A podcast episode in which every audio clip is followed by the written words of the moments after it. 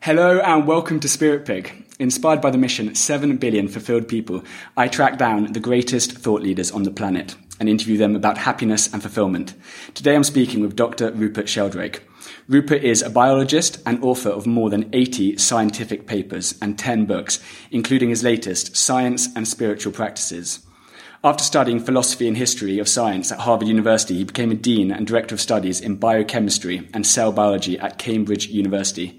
He has investigated unexplained phenomena such as how pigeons find their way home, the apparent abilities of animals to anticipate earthquakes and tsunamis, and then subsequently studied similar phenomena in human beings. His book, The Science Delusion, received the Book of the Year award from the British Scientific and Medical Network. Deepak Chopra wrote 30 years after his first heretical books. Sheldrake's new one is a landmark achievement. No science writing has inspired me more. And the Sunday Times said Sheldrake will be seen as a prophet. So we are in very, very good company. Rupert, thanks so much for being here. Good to be with you. Multiple, I'm going to delve into some of the stuff you've been looking at recently of your latest book to start with. And um, multiple studies have kind of shown that religious and spiritual practices make people happier and they make people healthier. However, we're living in quite a unique time at the moment, aren't we? This is the only time in human history when I think the majority of the population say they have no religion, and that's even more uh, apparent in like Western Europe. Does does that concern you, knowing these like these statistics of on the one hand, yes, we know they makes you happy and healthier, but we've never had less religion ever. So like, does that does that concern you? Well, the the statistics showing that the majority have no religion are largely confined to Western Europe. Mm. It doesn't really apply to the US, where the majority still do have. Okay. And in countries like India and Sri Lanka and um, Arab countries and so on, and Africa, uh, still the great majority of people are religious. So this is largely a European phenomenon.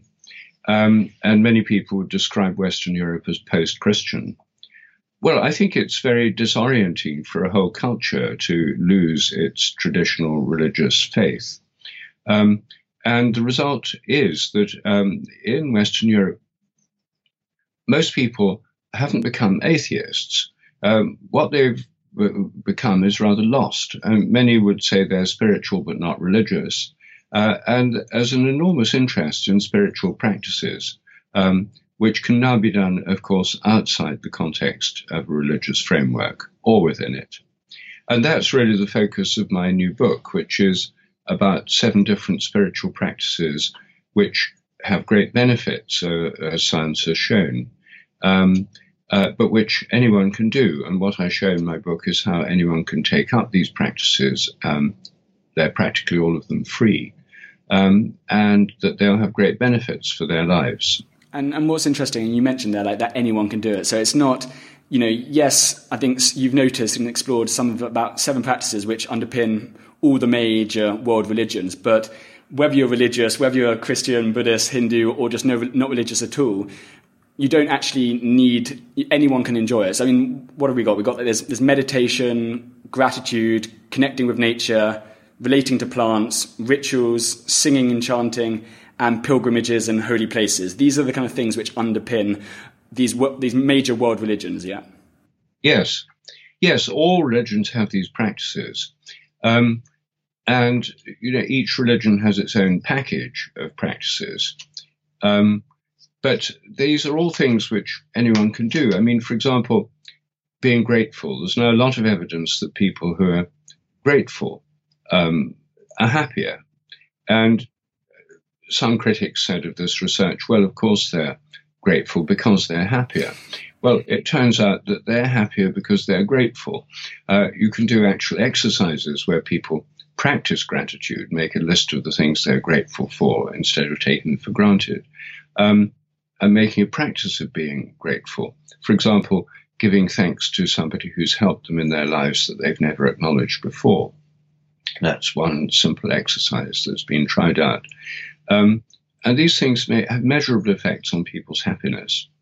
And there are very simple ways of doing this. All traditional cultures have uh, ways of giving thanks before meals, for example. For exa- in, in the Christian tradition or the Jewish tradition, it'd be a grace. You kept asking yourself, what do all seven have in common? What what unites them? Because on the surface, they, you know, going on a, a, a rituals or um, like being in nature, like some of these things seem very different. But when you actually started asking this question, what do they all have in common? You, you came up with an answer, didn't you? Well, yes, I think what they have in common is that they're all modes of connecting. They all connect us with something bigger than ourselves. So, gratitude, for example, um, it connects us at, at the very least with other people. You know, all the people who've helped us in our lives. I mean, none of us would be around today if we hadn't been looked after when we were helpless babies, or educated, or taught how to read and write, and um, and the people who help us all the time doctors, dentists, people who deliver our food, who grow our food, make our clothes, etc. I mean, when you begin to think about it, there's a huge amount to be grateful for to other people. But then uh, none of us would be here without the natural world that survives, that supports us, without the planet Gaia and the agricultural systems and the sunlight, and then the solar system, and then the galaxy and ultimately the universe, the very fact there's anything at all rather than nothing. So it's really a question of how far you want to go. I mean, you can go as far as ultimate reality on which we all depend, or you can confine it to your nearest and dearest and the people who you meet who you feel grateful to. But there's actually no limit to how you can, how far you can be grateful, and that means that it's a form of connection, recognizing how connected we are with everything else. This again is a principle that all religions emphasize. And Buddhists, for example, have a doctrine of codependent origination, which is really that nothing is isolated and by itself, everything is interlinked. So gratitude helps us recognize that. Well, I guess talking about connection on the flip side, you've got you, you talk about atomized individualism. Is, is, that is that what we're talking about? Perhaps we're getting more and more in Western Europe we're, we're, when we're losing some of these practices and these kind of rites of passage. What do you mean by atomized individualism? It's a peculiar theory of society that grew up in the West in, in the 17th century to start with. All traditional societies take it for granted that the society is a unit. We're part of something bigger than ourselves. Without our families, we wouldn't survive, especially as babies. Without the larger society that protects and nurtures us, we wouldn't be here. And all societies have moralities based on fitting in with others and cooperating. And this is not just true of people, it's a basic biological fact. Um, you know, animal societies, packs of wolves, flocks of birds, ant and termite colonies, bees and wasps, all these social insects, they all work for the good of the whole. It's not a matter of doing their own thing. You know, uh, and, and an ant isolated from its colony wouldn't survive for very long, nor would a bee, nor would a wasp, nor would a wolf. Um, but in the 17th century, Thomas Hobbes, who was a, one of the founders of modern science, put forward the idea of atomism in science. He took up an old Greek idea that nature is made up of ultimate units of matter, atoms, that are basically separate, and that society is made up of basic atoms, namely individuals. And instead of seeing society as coming first and individuals being part of society, he saw individuals as coming first with free will, free choice, and selfish desires, and society is kind of imposing an order on individuals. But humans have never been isolated individuals. Our ancestors were highly social. I mean, all tribal cultures, hunter gatherers, are in, intensely social. And we're descended from apes, which are intensely social chimpanzees, bonobos, gorillas, and monkeys. And their ancestors were intensely social animals. And there are more individualistic animals like snakes, crocodiles, uh, and so on. Reptiles, on the whole, are less social, but birds and mammals, most species, are very social. So, um, anyway, the, the idea of Hobbes was that we're essentially individuals, free individuals with free choice. And this gave rise to the philosophy of individualism, which has so dominated the West. It's all about me, and society is something I have to live with or put up with. Uh, but, and it's annoying because it can restrain my freedom of choice and um, doing what I want. Um, now, this is completely different from the attitude you find, say, in India. I lived in India for seven years and I traveled I lived in Malaysia for a year. I've traveled in Sri Lanka several times. And, um, you know, as in Asian cultures, for most people, their family comes first and their social group. It's a completely different mentality. Um, and they're usually rather appalled, by the way, in the West. Uh, it's all about me, and people move away from their family, have very little to do with them. When they're old folks, their parents get old, then they're sent off to an old people's home, and the state's meant to look after them. Um, this way of living is is something that's developed in the West under the aspect of this philosophy of extreme individualism, which reaches its apogee in the United States and probably reaches its ultimate pinnacle in Donald Trump, um, uh, who represents the ultimate in kind of me, me, me uh, individualism. Um, that's why he strikes a chord with some Americans because they see him as an embodiment of this kind of ultimate individualistic culture. But the fact is that um, we're all completely dependent on other people, and it's an illusion to think that um, there's this individual atomistic society. Nevertheless, by behaving as if it's true, what happens is that traditional family bonds are dissolved, traditional social bonds are dissolved, traditional religious bonds are dissolved, because you know, 200 years ago, when most people in Europe went to church or Jewish people went to synagogues, you know, there was a tightly knit community bound together by common beliefs. Uh, but then people stopped going to church. It's only about 5% of the population go to church regularly in England, for example. Uh, that means 95% of people don't have any regular religious practice. So there's no sense of a shared community, of people you sing together with every Sunday or pray together with they're all doing their own thing on Facebook or watching TV or um, you know cleaning the car or whatever on a Sunday morning. Um, so there's that leads to this fragmentation, and then the fragmentation of families, the fragmentation of society, ends up with people isolated. Uh, huge numbers of people live alone now, and lonely people. There have been many scientific studies that show that people who are lonely and isolated get depressed more easily, their immune system doesn't work so well, they're more prone to disease and infection, uh, and they're generally speaking much less happy because we're social animals. It's our nature to be social. And in fact, the worst punishment that most governments can think of is putting people in solitary confinement. So, uh, unfortunately, we've got a social and political ideology that emphasizes individualism in the name of freedom. And it's true, we're more free if we don't have to think about other people. But um, it's a great limitation on the way we can live and on the happiness that we can experience.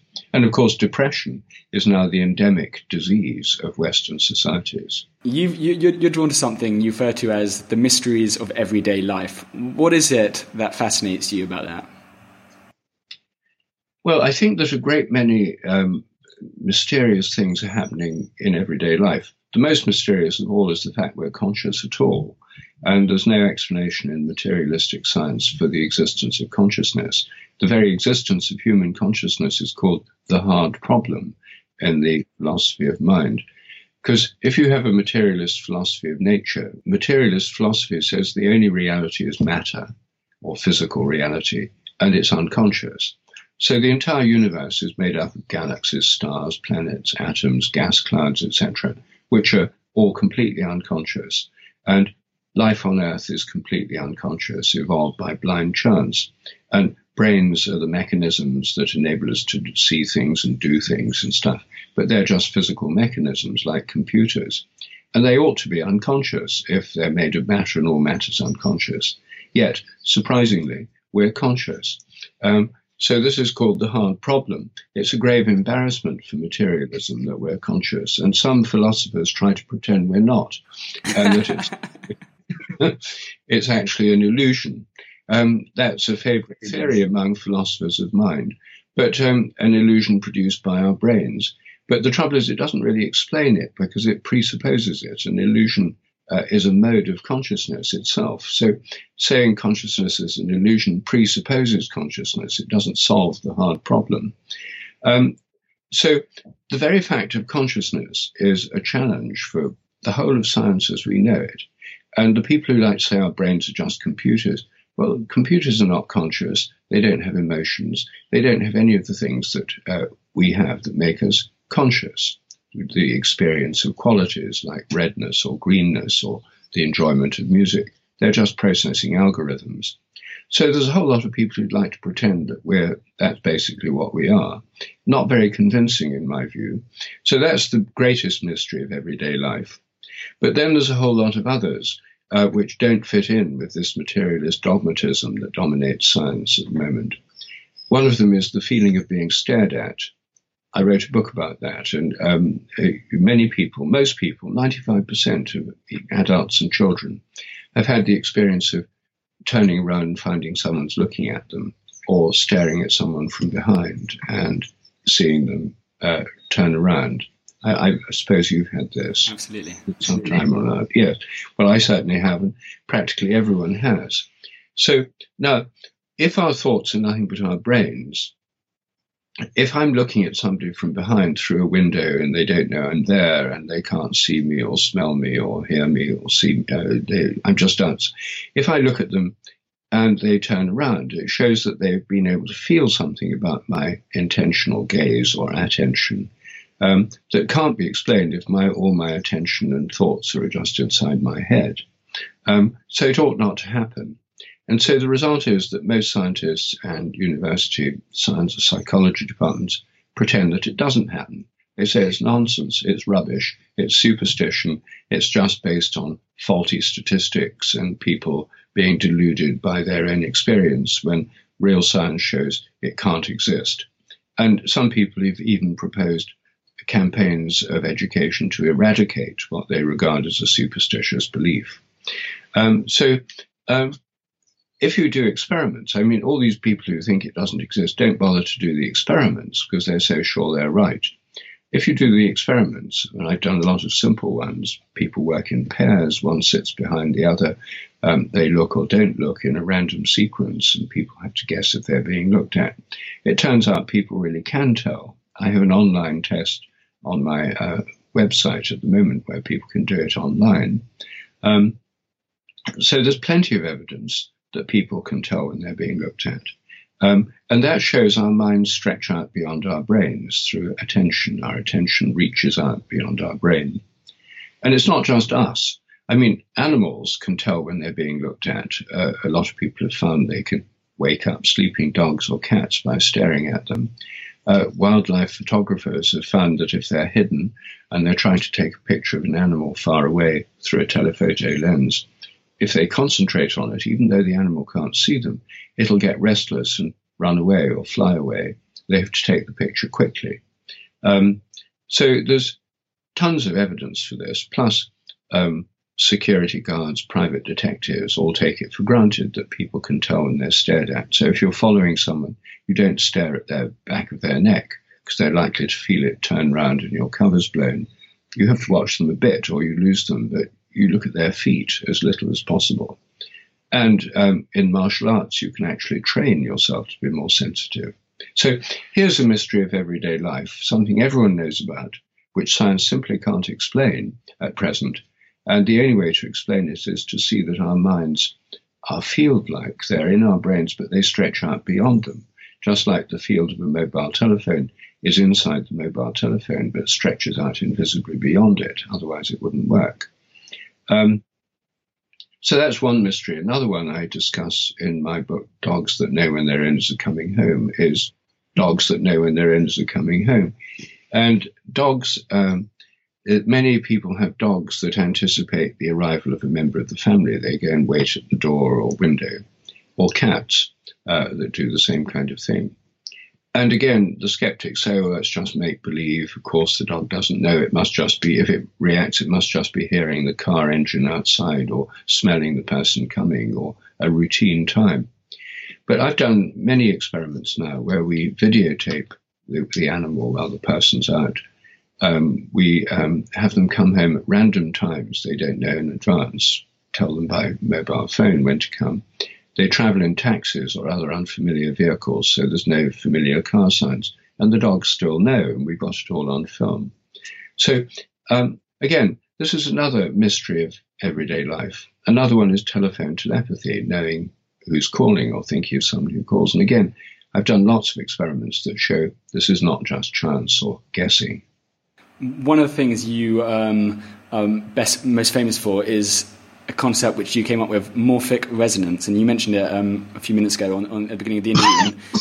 this is the idea that there's a kind of memory in nature or collective memory, and um, one of the experiments which was fascinating was um, if you train rats to learn a new trick in, say, London, rats. Mm all around the world will learn that same thing quicker. And this has actually been backed up with actual quantifiable evidence, isn't it? That that's this is this is something which another thing which I'm sure a lot of people would be scratching their heads thinking like how, how, how could this be? Like like don't look at it. Pretend pretend oh this is a rather embarrassing bit of science. But like how yeah I mean I, I don't actually have a question there. I just wanted to just, uh, just to say that study. I think it's fascinating. Well, it's part of a more general theory. Morphic resonance is really a theory of memory and nature. And what I'm saying is that there's a kind of inherent memory in nature. The so called laws of nature were not all laid down at the moment of the Big Bang like a Napoleonic code. They're basically habits that build up as nature evolves. The whole universe is evolving, all life's evolving.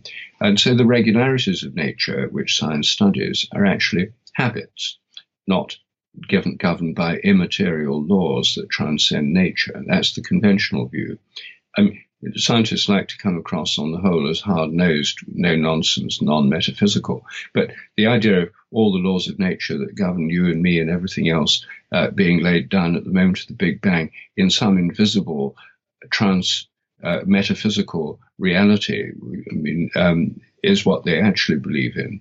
Um, and uh, there's not a shred of evidence for it. So um, I think that habits make more sense.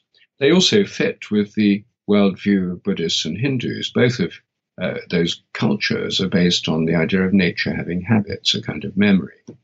Um, so um, I think all animals have a kind of collective memory, and so do all humans. It's a bit like what Jung called the collective unconscious. Um, and that's why if you train rats in one place to learn a new trick, rats can learn it somewhere else. If people learn computer programming in one place, it should be easier for people to learn it somewhere else. If they learn skateboarding, it should get easier to learn for everyone else. And um, there's evidence that this actually happens. Um, of course, in the human realm, you have to tease this apart from changes in um, technology, uh, instructional videos online, etc. Um, all that happens too.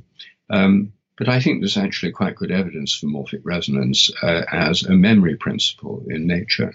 You used, uh, for humans, you used the IQ as an example, didn't you? So, for example, the IQ test has been going for, what, 30 or 40 years, I think, maybe. And they've, or maybe the, the, the, the, results have improved by 30%. I think that's what it was.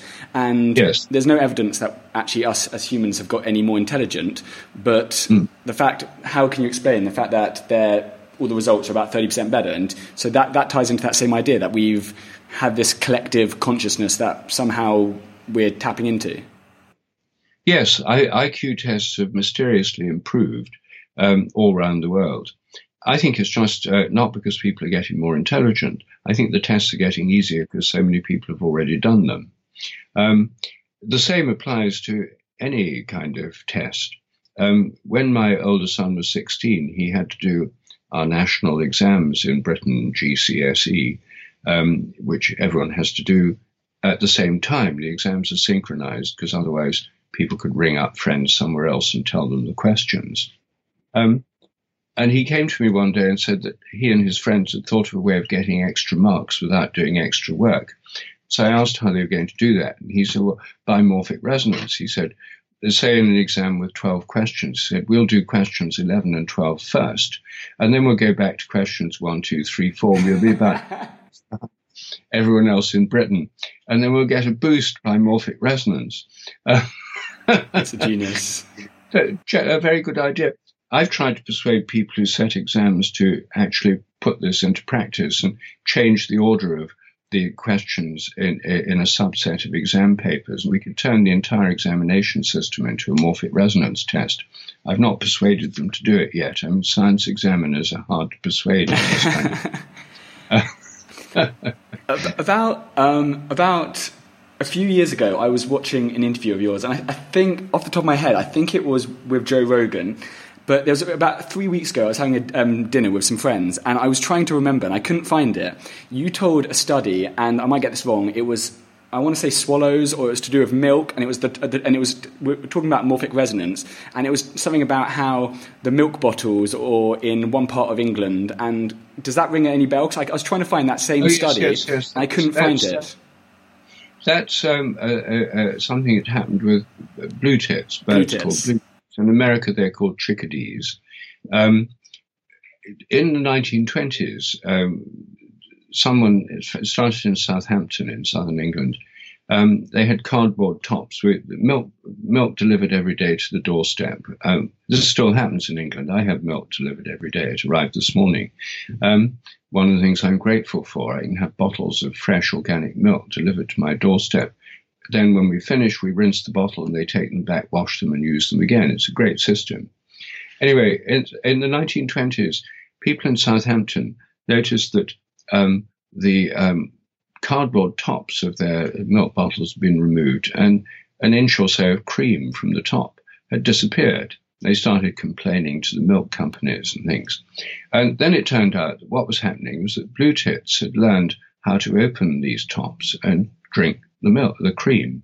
Uh, in fact, some were found drowned head first in, milk bottles. Uh, so um, this aroused quite a bit of interest in England, and um, a team at Cambridge University uh, then heard reports from somewhere else, miles from Southampton, where this had been observed. They decided to track the spread of this habit, and they found that it uh, started showing up all over Britain, um, uh, often in places 100 miles or more from where it had previously been observed. And the rate of discovery increased. And it wasn't just blue tits moving around because they're home loving birds and they don't usually move more than a few miles. So when it was more than 50 miles away, it was an independent discovery. The rate of discovery increased. Um, so this seemed to be, um, uh, at the time, um, scientists were actually speculating it must be something like telepathy because they were very puzzled. Um, I think it's a very good example of morphic resonance.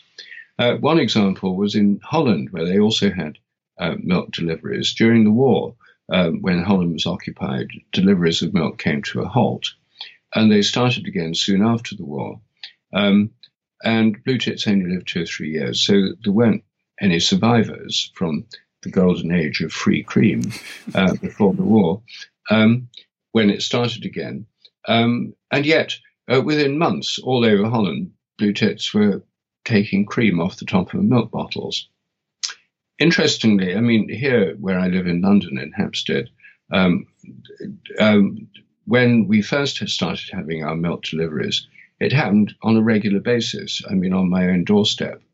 I was quite pleased in a way because I liked seeing this example actually happening, not only close to home, but on my very doorstep. Um, but then, um, like many other people, we switched to semi skimmed milk which doesn't have cream on the top of the bottle, and it's stopped. This habit dying out, um, owing to the what must be very annoying for blue tits, owing to this kind of health fad where um, people have semi-skimmed milk instead of full um, skimmed milk with cream. It's not worth the trouble for a bit of dilute semi-skimmed milk before they were getting that, this rich cream.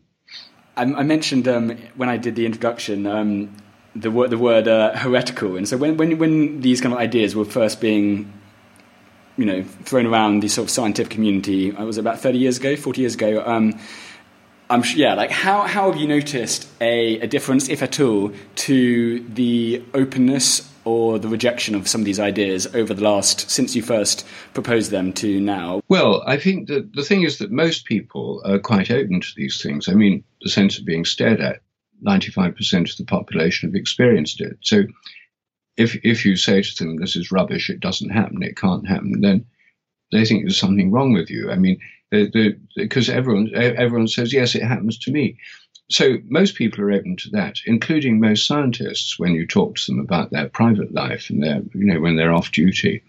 Um, uh, dogs that know when their owners are coming home, about 50% of dog owners have had this experience. Um, and they're totally open to it. Um, they don't need any persuasion that this is happening because they see it happen. Um, they just find it weird that people deny it. Telephone telepathy, about 80% of people have had these experiences. They're open to that. Um, now, when you go into a scientific institution or when you talk to somebody who belongs to one of these so called skeptic movements or who's a militant atheist, these are the people who are usually most dogmatically against these phenomena. Um, um, they'll tell you it's absolute rubbish, there's no evidence for it. And when you say, well, have you read these papers? And I wouldn't waste my time on reading papers on this in scientific journals because obviously there, there must be some fault in the papers because it's impossible. I mean, it's total dogma. Um, so within scientific institutions and universities, there's a taboo about these things. And most people who want to keep their jobs and not cause trouble just keep quiet about these things at work. But as soon as they've finished, you know, they're home in the evening, especially after a glass of wine or something, um, uh, even most scientists are perfectly prepared to admit that these things happen to them.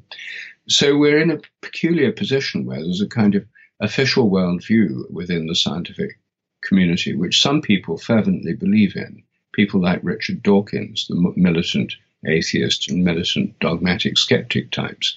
They're passionate about it, and you know they they go on and on about this, and um, um, and they they make a lot of noise. Um, and other people, on the whole, keep quiet when when they're at work. But it doesn't mean they actually believe it.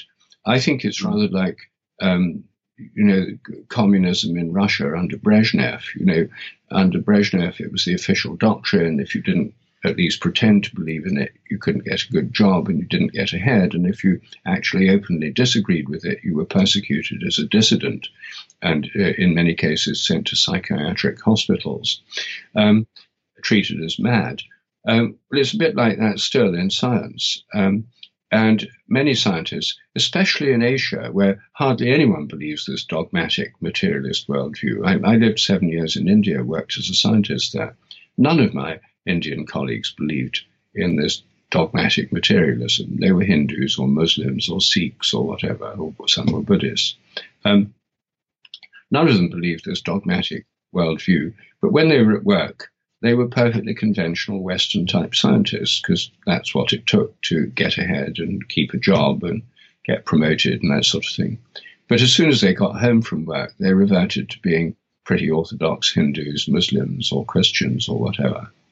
Um, so, uh, in fact, now the majority of scientists are Asian, not European. I mean, if you add in China and India, um, and Sri Lanka and, and, and or add in South America too, where most people haven't bought into this materialist worldview.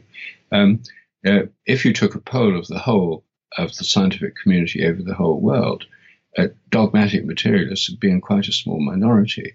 There was recently a poll organized here in Britain, um, and it turns out that people like that uh, are only about 25% of the scientific community, and 75% don't uh, subscribe to this dogmatic materialism. They're a majority, and yet they keep quiet. So we're dealing here not so much something to do with scientific evidence as kind of sociological phenomenon.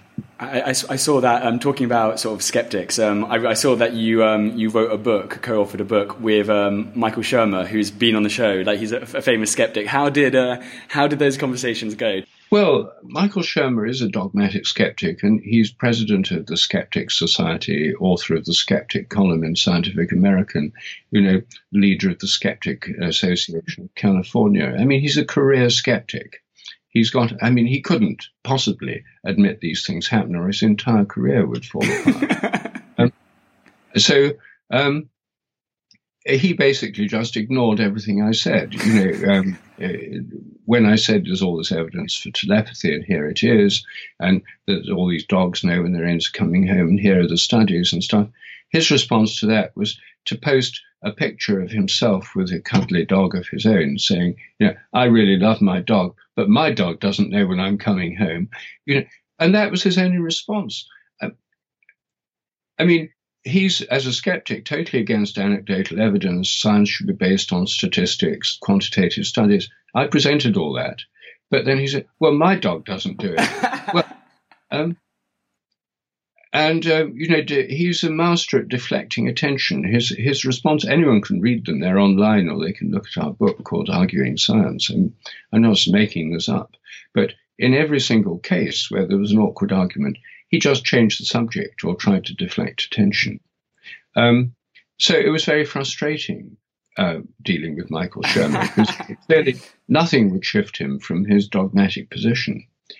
He does have one strength as a skeptic, though, is many skeptics get incredibly angry if their position is challenged. Um, and he's a fairly mellow kind type of person. He comes across as being quite likable. So uh, at least he has the advantage he doesn't get angry. He just changes the subject. what does a fulfilled life mean to you? Oh, why is such a hard question? I think it must involve um, being connected with other people, being connected with the world, doing something that's worthwhile, that's not just about oneself, that's helping other people. Um, and uh, as social animals, we're, we're fulfilled when we're related to others. So I think it would involve, if possible, you know, good family life, being in, working well with the community around one, helping other people, um, and um, feeling that one's connected with nature, um, with the wider universe. And I would add to the source of all reality. I mean, I myself am a Christian. I'm an Anglican, and I, um, I believe there's an underlying consciousness in the whole universe, which Christians call God and Hindus call Brahma, and I mean different names. But um, all religions believe there's an underlying consciousness that ultimate reality is conscious, not unconscious. That's what makes them different from materialists and atheists. So I think we have to be in some kind of harmony or relationship with the source of all things, including our own minds and consciousness. And um, so those are some of the ingredient, ingredients of a fulfilling life. What is one thing our listeners can start doing today that will have a positive impact on their lives? Feeling grateful, um, just thinking about the things for which uh, we're grateful, you know, the people to whom we're grateful, the earth to which we can be grateful, the source of all being to which we can be grateful. Being grateful connects us, um, makes us measurably happier, and it's absolutely free. Um, so, um, just starting with being grateful before meals, whether one shows an outward sign through saying grace or holding hands, um, or before going to bed or when waking up in the morning, just spending some time to count one's blessings, to think of all the things for which one's grateful. The opposite of gratefulness is taking things for granted or feeling entitled and complaining if things aren't exactly as one might want them to be. And um, people who are grateful are generally happier and more popular people who are ungrateful are generally unhappier and less popular. I mean, most people would rather be with someone who's happy and grateful than someone who's unhappy, miserable, feels entitled, and complains all the time. And one can change the kind of person one is through adopting a practice of grat- gratitude uh, as part of one's daily life. Last but not least, how can people find out more about you and your work? Where can we send them? To my website, www.sheldrake.org. Um, and of course, there are my books uh, and lots of videos and things, but there are links to all those things on the website.